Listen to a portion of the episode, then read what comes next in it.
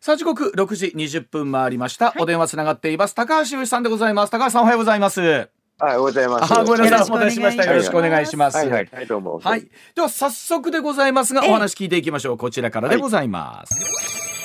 さあ岸田内閣新メンバーの林外務大臣から今後の政府の方針をどう見るというところでございます。はい。さあ先週水曜日第2次岸田内閣早くも第2次なんですが、えー、発足をいたしました、えー、外務大臣に林芳正元文部科学大臣起用されまして、えー、他の閣僚は第一次内閣からの再任ということになります。さあ岸田内閣今後現金給付を含む30兆円規模の経済対策19日に閣議決定ということでございましてさあ改めて岸田内閣の経済対策人事について高橋さんにお伺いをしようと思っておりますがさあ高橋さんまずはあ林さんが外務大臣にとということなんですが林さん、ええ、中国とのパイプが太いというかね、うん、そうなんですね。パイプが太いっていうかまあ完全に親中派ですからね。そうですよね、ええ。うん。で岸田派のナンバー2でいらっしゃるんですけれども、ええ、あのー、ねお父様も元大蔵大臣林芳郎さんですけれども、はい。はい、親子2代で日中友好議員連盟の会長を務め、ええ。ええ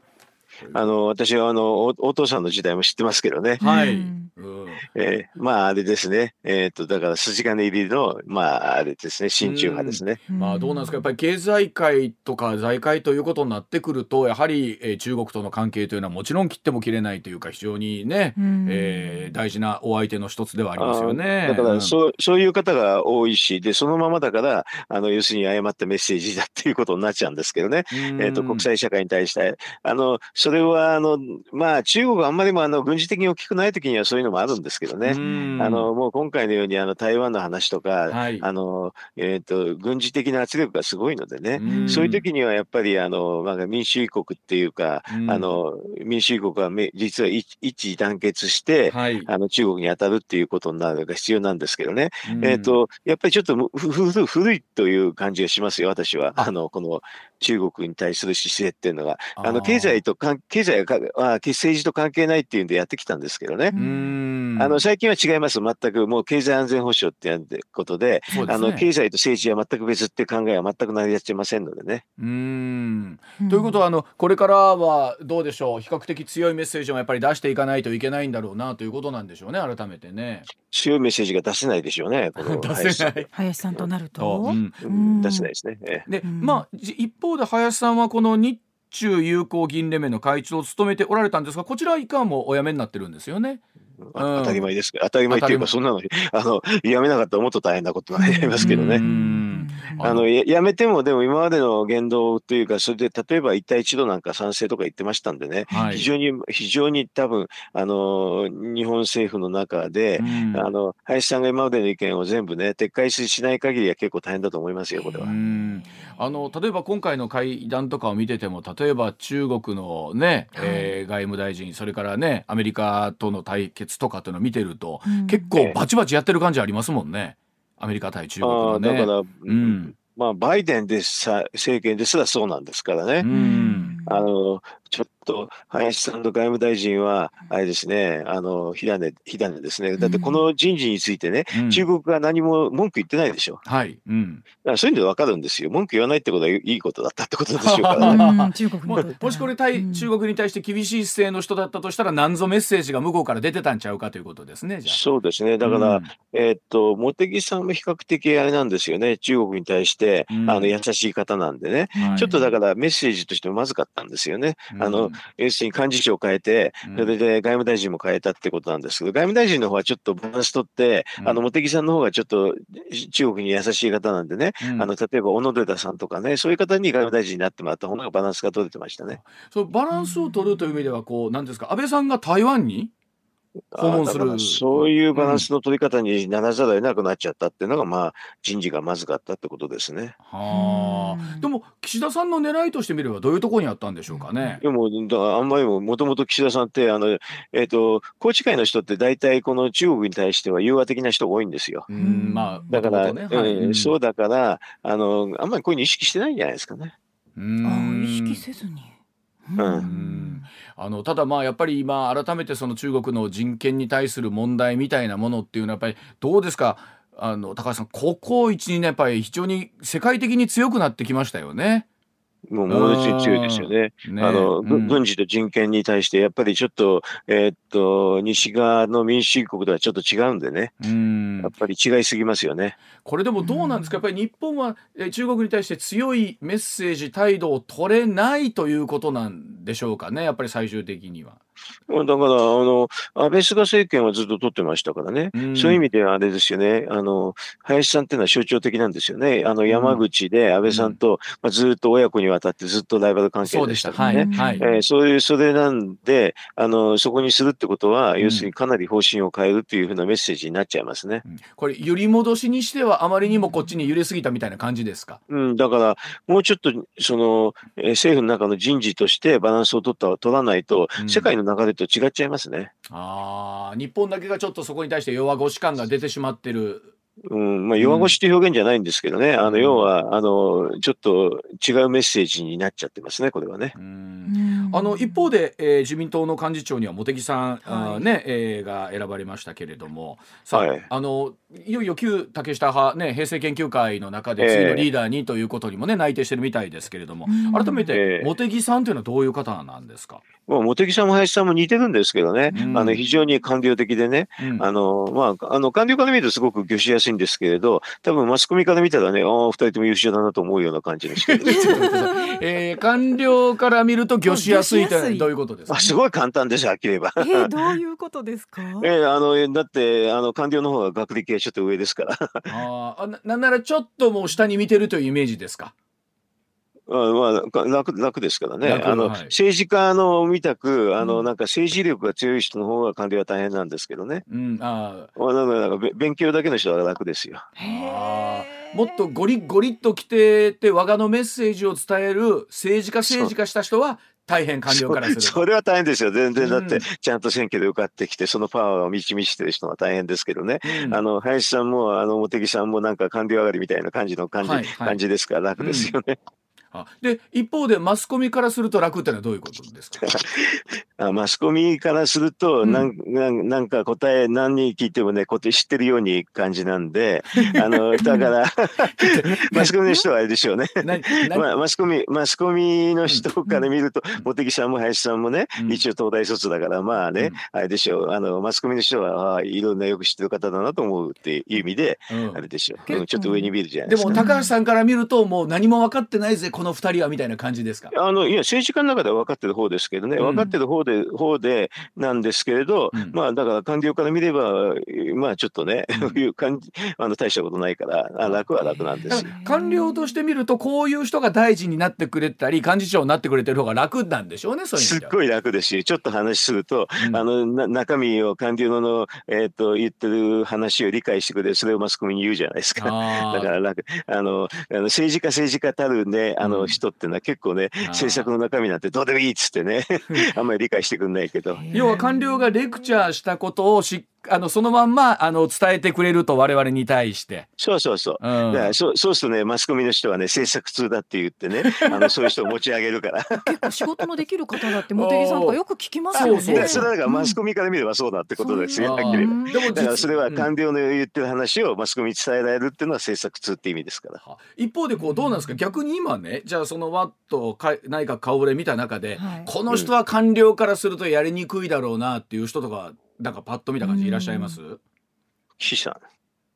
岸さん？あ岸さん。岸防衛大臣。あー。あのししっかりした考えを持ってるし、うん。あの官僚がいろいろ振り付けても多分ダメそうだなっていうのは分かります。だからそんな感じします。一筋縄ではいかない感じ。いかないうんでも、だから、やってる仕事すごくしっかりしてますんでね。うん。あの、か官僚が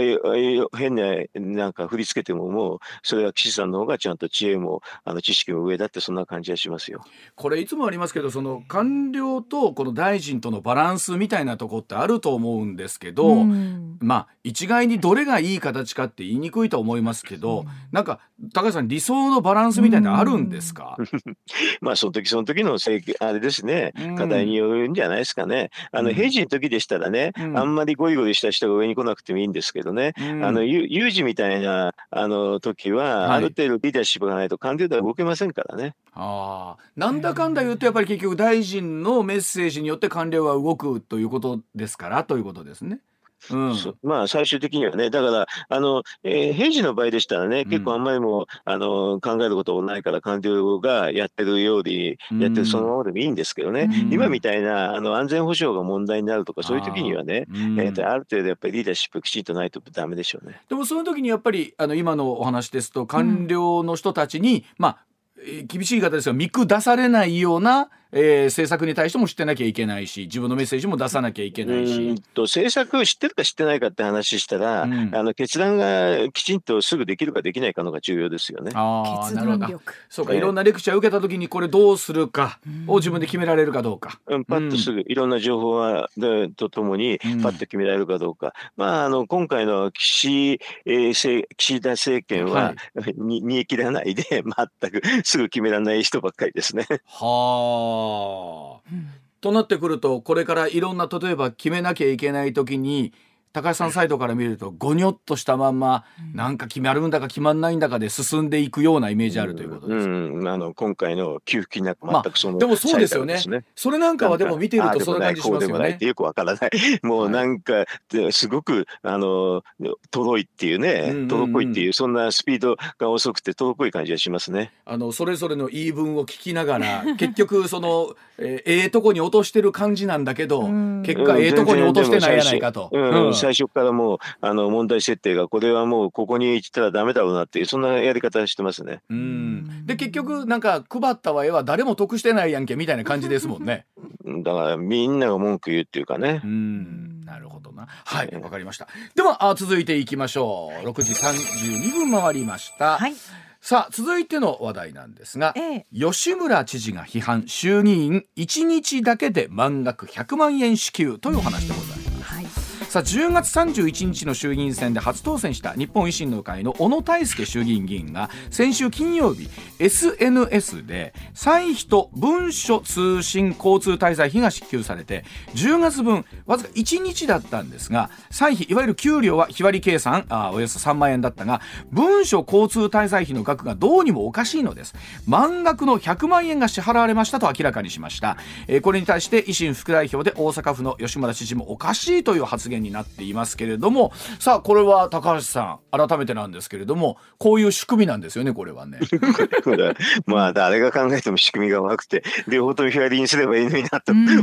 思いますけどね。ここれ逆になんでなってないんですかね？それはあの決めるのが国会とかだからですよ。うん、あの議員がそういうルールが良かったからこれはこれでみみんな知ってますけどね、うんうん、あの今まで来ちゃったってことじゃないですか。うん、それでこの小野さんはあの今まで議員じゃなかったからびっくりした。びっくりしね。そっちに言ったってことじゃないですかね。まあ給料の日割りの3万円これはその通りやけれども。あまあ普通は日割りなんですよねこういうのは。でもその、ね、あの文書通信交こうあのなんか交通費っていうのはね、あのなんかまああの一個で非課税だしねなんか違うんですよね手当として。うん。だからもともとの立て付けの段階でそういうなんですか給料とは違うもんだっていう作りだったんでしょうね。ええー、給料と違うから非課税で、うん、これでまあ丸々でって言って昔はこんなのあの誰も言わなかったから、はいはいうんうん、あのまあここれは結構あのなんていうかなあの知ってる人はほとんど知ってるんですけどね、はいはい、でも今回もこうでしょ？こういうふうに小野さんみたいに、よく本当に知らなくていきなり来たら 100, 100万円が現金でポンと置いてあって びっくりしたそういう話でしょ？だからあの他の議員の人は、うん、お前それ言うたあかんやんかと。言うたあか。んっていうかね、うんうん、あのまあみんな知ってるしだから何も驚きもないんでしょうけどね。であまりにもピュアに言い過ぎたんですね、小野さんがね。えこれいいんですか？と。現現金で確か払われるあのね1日ぐらいだと払って払われるんでだから現金がポーンと100万円置いてあったからびっくりしたっていうことじゃないですかね。SNS にあった札束で100万っていうのはそういうことだったんですね、振り込みじゃなくって。そうそうだからええっていうそれはそうでしょう。一番初めての人で、うん、100万円ボーンと置いてあったらなんでって感じになるじゃないですか。ね、あの いけない金かと思いますよねデスクの。いけないびっくりするんじゃないですかね。100万円ってね結構そこそこの厚みでしょ？いやって感じになるでしょ。う。1センチぐらいだからね、えー、それであの驚いた驚いたんでそれそのまま言う率直に言ったんじゃないですか。あのそうでしょうね。いいよったかっていうのあるでしょうね。維新の議員さんとしてはね、言ってもらってよかったそれはあのはじねあの、もうびっくりする、初めての人はびっくりするから、あの維新の人はみんなびっくり、びっくりね、あのこれ言ったのはすぐ有名になっちゃったから、そうですね、えー、昨日の NHK の話でもあれですよね、出てましたよね。さんって、うん、人が言ってたから、まああれですよ、その時にあのみんな知ってるから、他の、えっ、と議員の人はね、だ黙ってるでしょ、これ。そうですよね。で、また今回ほら10月31日ってほんまにキワキワやったから、1日だからね、余計ですよね。よくちゃう。うん、これがね、あれですよね、あの多分10月20日分ぐらいだったらね、みんなへなんとも思わなかったかもしれないですよね。が、こんなのってでも仮にね、じゃあ高橋さんあのじゃあ変えようとなったとして、どれぐらいかかるもんなんですか？これは簡単だと思うけどね。簡単、えー、やろうと思えばすぐ変わる。えっ、ー、と、歳費の払い方ですからね。うんうん、あの、いろんな、あの、手続きで一番簡単だと思いますけどね。まあ、決め、決めさえすればね。うん。まあね、まあ、とはいえこの選挙のたびにとはいえまあいろんなものを日割りにちゃんとしましょうということなんでしょうけどもね。あ。のこれ多くの議員はでもね、うん、あのほらずっと継続だから、はいはい、案外あの気気にならないんですよ。そうかそうか。うん、そうですよね。だって今までえー、っと議員だった身分の人もいるわけですから、その人たちにすりゃですもんね。その人たちはずっとほら一ヶ月満額もらってて別に何も思わないってわけですよ。うん、ね、うん、一日と思ってなくてその前の30日間もらって100万円もらってるわけですからね。そうね。これ初めて議員になった人だけはびっくりするんですよ。初当選の人がたまたま10月31日。いやでもこれあのほらあの今回日本維新の会は公約にもね、国会議員、あのもう議員とかのね歳費含めて、うん、しっかり見直そうと、うん、まあ定員も含めて、ね、いうのがありましたけど、えー、これ、えー、どうなんですか？やっぱ高橋さん官僚のお立場からもご覧になってた時に議員の給料っていうのはやっぱりこう高いのか。うん、それともいやいや一方で安すぎたらね、うん、今度やる人おらへんやんかみたいなとこもあるじゃないですか。あまあ、だからこれは多分決め方の合理性でね、日割りにしたらそれはそれでいいんじゃないですかと思いますよ。これに関してはね。うん、うん、だから日割り、日割りにすればどうってことない話ですからね。はいはい。うん、これで、日割りにすれば、あれですよね、多くの人、議員は関係ないんだけど、うん、まあ、あの、ほんのちょっとの金額だけが、あの、修正すればいいだけでしょ。ね、だから、あの、金額自体は私はまあ、あのーそこそこだと思うんだけど、うんうん、これでやっぱり配り方がまずかったっていうことですよ。うん、これあと国会議員の数とかというのもねあの改めてですけど高橋どうですか？やっぱり日本で多いのかそれとも。えー、っと、任意制をしてる国っていうのはあんまり多くはないんですけどね、世界の標準化で見ると。あはいうん、あの任意制でもね、あの日本みたく衆議院と参議院が似てるっていうのはほとんどないですね。うんうん今ものすごく違ってますよね、はっきり言えばね。はい、いわゆるアメリカの上院、下院とかにしては、もうちょっと意味合いが全然違うし。うんだだからそういうのを考えると、日本で任意制にするとすれば、うん、あの参議院は例えば首長え地方のね首長さんなんかを議員にするか、はい、そんなのが多分普通ですけどね。うんだからもう同じのが同じのようなようなはちょっとそれはあんまりないですね。うんだから今もう衆議院と参議院の意味付けみたいなものというのがだんだん薄れてる感じはありますもんね。あの衆議院は解散するかしない、参議院はしないって、それだけぐらいしか違いが分からないで。ですよね。まあ、あと、あとまあ予算は違うけどね、ちょっと。うん。あのこれまた根本的な話になるとじゃあ一員制にした方がいいのかどうかみたいなところにもなるんですけども。えっ、ー、とね一員制というかね、うん、えっ、ー、と代表は実は会員だけで、うん、上院の方はちょっと違うか違う代表者を出すっていうのが普通ですよ。今おっしゃったような地方の知事だったりそういう、うん、県知事さんを県部で出すとかね、うん、そそういうふうにすればちょっとだいぶ違うんですよね。はあ、そうです。ね今あまりにも意味合いが似通ってきてますもんね。となってくると国会議員全体の数にやっぱり手をつけた方がいいんじゃないかっていう話にこれなってくるわけですか。数は別にあの一緒だけど中身を変えるだけですけどね。中身を変えるうん、だから中身は変えたあのすぐね数の話とかそういうのに持っていっちゃうとあんまりもう多分良くないんですよ。ね、要は中身を見た方のがいいわけですよね。はい、わかりました。さあ、はい、あ6時40分回っています。続いてはこちらでございます。さあコロナ対策大規模イベント飲食店と行動制限緩和の具体案まとまるという話でございます。はいさあ新型コロナウイルス対策の緩和について政府ワクチン接種や検査での陰性の証明条件に緊急事態宣言の下でも大規模イベントの参加者を収容定員まで認めるというふうにしています。ワクチン・検査パッケージの活用で人数制限もしないということなんですが政府19日にも専門家の意見を聞いた上で緩和策を正式に決定し早ければ今月中にも実施するということなんですが、さあ改めて高橋さんこのワクチン・検査パッケージ活用して緊急事態宣言下、ね、あるいはまん延防止等出ていても人数制限についてはね、えー、緩和していくということなんですがこれ改めていかがですか？ななんで今頃なのかなと 思いますけどね。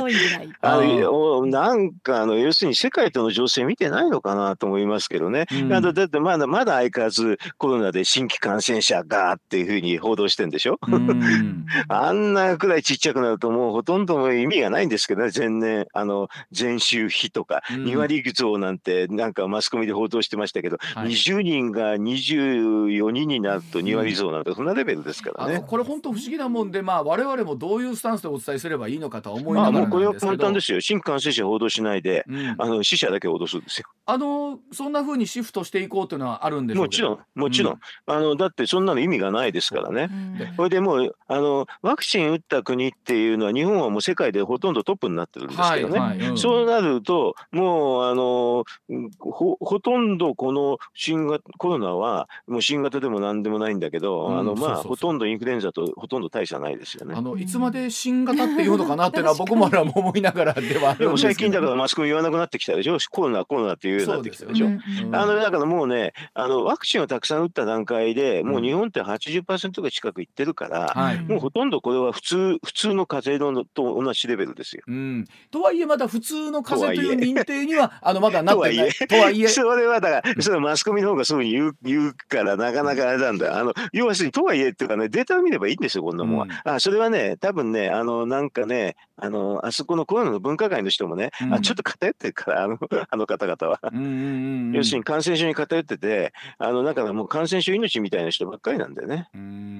あのもうちょっと普通に考えた方がいいですよ。だって風邪でどんだけ報道するかっていうに近いですよ。そうそうそう。であの、ね、ただあの分類として見ると、まだ、うん、あいわゆる普通の風邪の分類には今なってないわけですよね。うん、でも実際はねもうねだからみんな、あの役所の分類はちょっと遅れるんで、あんなのもう五類にしたってかなり前から大した話じゃないんだけど、うん、俺はあれでしょ？相変わらずってやってるだけですよだからそういうのをね、政府の動きなんか見ないでもうちょっと先にね、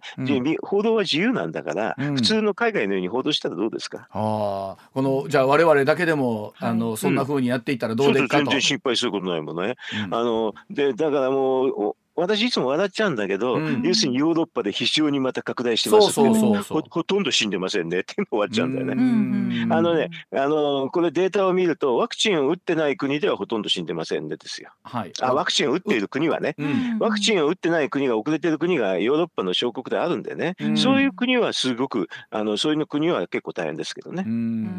ワクチン打ってるか打ってないかだけですね。だから高橋さんは結局あのやっぱ大きな数字の中で見ていった時に、はい、それはゼロにはならないんだからっていうことですよね。あの当たり前ですよ、うん、ゼロになるもんなんかないですよ。うん、そう。で、ただ本当にこう我々ね仕事柄ね、うん、お一人でもいてその目の前で苦しんでる人とかの映像とかをまあ流すこともあってそういうね、個別の話で全体を見誤っちゃダメなんです。うん、そう。まあねえとはいえこう目の前に苦しんでる方もいらっしゃるんだろうな。それは分かりやすく分かりやすくって言うんだけど、うん、それはどんな病気もありますよ。そうそう。まあもちろんこれ、インフルエンザにしてもそうなんですけれども。そうですよ、うん、インフルエンザでも肺炎ですごく大変になる人いるんですよ。そう。だからそういうのは超過死亡率っていうのを見てれば分かるんだけど、うん、だからそういうのが大きくない時にはあんまり報道はあれですよね、うん、煽って煽ることないですよね、まあ、実際にあの、まあ、もっとコロナの感染者の方が多かった時にね、はい、あのもうその映像ももちろん見るのがしんどくて、うん、えー、ね、テレビの前から離れたという方もいらっしゃるのも、高橋さんこれおっしゃる通り事実で、うん。何をね伝えていくのかって我々々の考え方でも使命でもあるんですけど。ただほらあのどうしても最初の頃ってその新規感染者の方の数っというところがずっとこう先行して出てたじゃないですか去年それはワクチンを打ってる前は、新規感染者の2%ぐらい亡くなるっていうのは事実でしたからね、結構だから新規感染者の数字が意味があったんですけど、はい、もうワクチンがあのこのくらい打ってる国になるとまあ新規感染者意味がないですよね。であの一方で高橋さんこうなんていうのこうこ昨日は東京都で二十何人でしたって、うん、お少ねえ少ねえみたいな こうなんかねちょっとホッとするのがあるんですよ。もう一回やると止められないんですかね。私笑っちゃう笑っちゃうけどね正直。一人一人増えましたって大騒ぎしてんだけどね、それはね誤差の範囲ですからありますよ。多くの人がね高橋さん言うように、おい一人増えたってって思ってはるんですよ。思ってて思っててでもねちょっとホッとする自分がいるんですよ。いやいやあの報道しとして意味がないでしょ。いついつやめるから いつかやめる時は来るんでしょうからね。いつでもどっかのタイミングでそうえっちゃん言うように、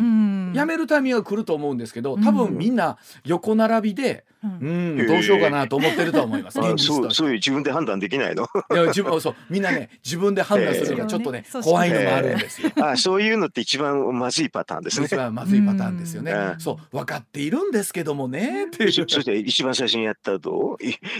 すごく勇気いるけどあのとはいえ称賛されますよ。うちとこも備えに新規感染者の方の数まあニュースでお伝えしてることもあるから六時台時代。とやっぱ多い時は速報としてお伝えするんですけど少なくなってくるとニュースの最後の方に、あのちなみに今日の感染者数はっていうぐらいにその扱い方は変わってきてるんです、ね、あの高橋さんおっしゃるように、どっかのタイミングでゼロになる、あのいややらなくなると思うんですけどね。その新規感染者の、じゃ高橋さんもうちょっと待っといてもらっていいですか？ななんとかなんとかなんとか頑張りますから。はい。えっともったいないね。一旦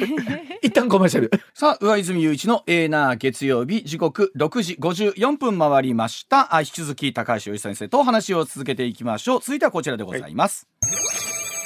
さあインボイス制度で小規模事業者は大変という話でございます。さあインボイス制度再来年2023年10月1日から開始される消費税の新しいルールです。まあインボイスというのはですね登録された事業者が発行する請求書などの書類のことなんですがさあこのどうして小規模事業者から商売が厳しくなるというお声が出てるんでしょうかということなんですが高橋さん改めてなんですけどこの インボイスという制度はい笑っておられますがはい。笑いますよ、ね、だってあの多分ねテレビに出てる芸あの人って結構ね課税業者のはずなんですけどね、うん、あの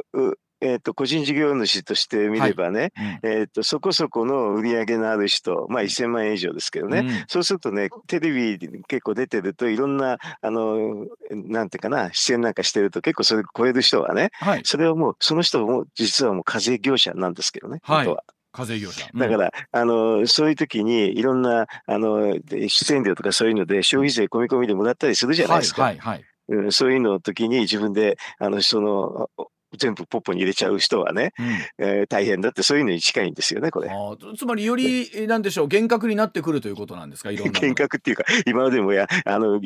まあ、だってこれもともとはあのね、うん、えー、っと2018年の時に増税した時に、うん、えー、っと8から10にした時に軽減税率入れたでしょ、はあ、はいはい、その時にの制度なんですよ。だからそれ以降はもうあのこの日が来るのはもうあのその時決まってるしね、だからあのうんと、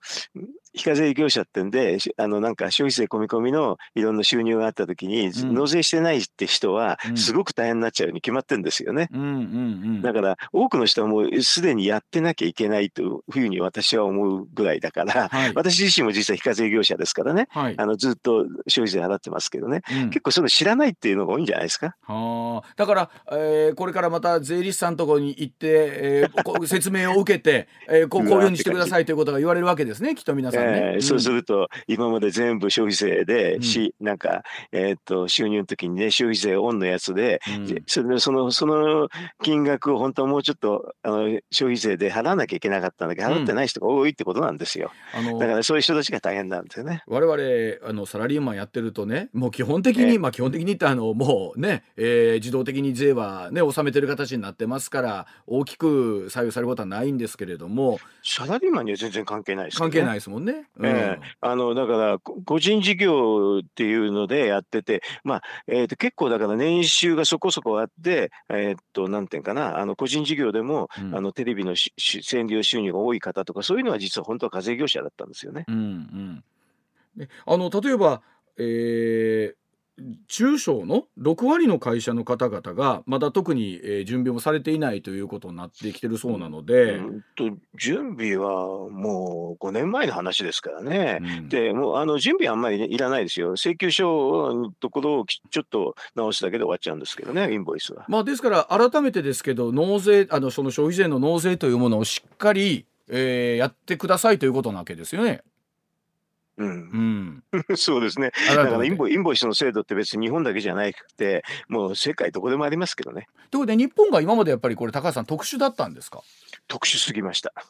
あーあの逆に特殊だったのはどどうしてそうだったんですか、いや、小規模事業者が帳簿つけの嫌だって言ってた、それだけですよ。あーじゃあその手間が大変だったし手間が大変ですって、はっきりで請求書ですからね。うん普通の商取引だったら絶対ありますけどね。うんそれを、それに普通にある話を嫌嫌だって言ってて、それでまあ、あの、本当言うと、あの、消費税込み込みの収入が、あの、あった時に、それを、あの、申告しないで、あの、ポッポに入れてたっていうのが多かったってだけですよ。これリアルな話ですけどどれぐらい変わってくるんですかね？税税収でうんぬんとなってあんまり大大したことないですよ、正直言うと。こ国家そんな大きくはない、大きくはないです。全体の中では大きくない、ええ。うん。ただし、うん。あの、いろんな転嫁をするときにインボイスっていうのはど、どこの国でもあって、普通にある消費消費ですからね。うん。それがないってのは、ちょっと、だからよっぽど変な経理してるんでしょうね、というというふうに推測されますね。あー。でそこのところをあのもう一度ちゃんとやりましょうということですね改めてですけどね。うん、いや、今、うん。まあ、すぐはね、あの、調整厳しくするってことはないんでしょうけど、うん。ただ、小取引としてね、請求書ないっつったら、それ、何もないよ、しょ何も書類ないのって感じになりますよね。えー今までがやっぱりちょっと異常だったということなんでしょうねこれ考えてみるとーだから、ね。うん口約束で適当にやってたとしか思えないですね。これ、今回文句言う人はごめんなさいまあ、高橋さんでもいろんあの、うんなんでしょうね今までこうあやふやっとなってたものに関していろいろと改めてですけど厳格にしていこうという流れなんでしょうかねこれはね。まあ、厳格っていうか、小取引でね、請求書なしでやってたら、そっちの方が危ないですよね。うーん。あのだから今回改めてその狙いみたいなところで最後に改めて整理をいただきたいと思うんですけれども。ね、狙いって別に ないんですけどね、要するに普通の国の普通にやってることをやるってそれだけですけど、あ普通に今までの世界基準標準だったものを、うんえはいわかりました。えーええ。まああの2023年ということですから、まだもう少しねあのー準備が来年ですからね、うん。あので今の小取引を大きく変えることはない。あの本当心配でしたらね、税務署にね、税務相談って言ったらいいですよ、税理士じゃなくても。はいそしたらいろいろ教えてくれますよ。ね、あのおそらくまた来年ぐらいになってくるとそんなお声をねたくさん聞くようになってくるんじゃないかなというふうに思いますけれども あの準備は進んでますかみたいな話になってくるんでしょうけどもね。そうでしょうね。はい、ええわかりました。はい、ということでございまして、えー今週も高橋由先生でした。どうもありがとうございました。はいどうもありがとうございました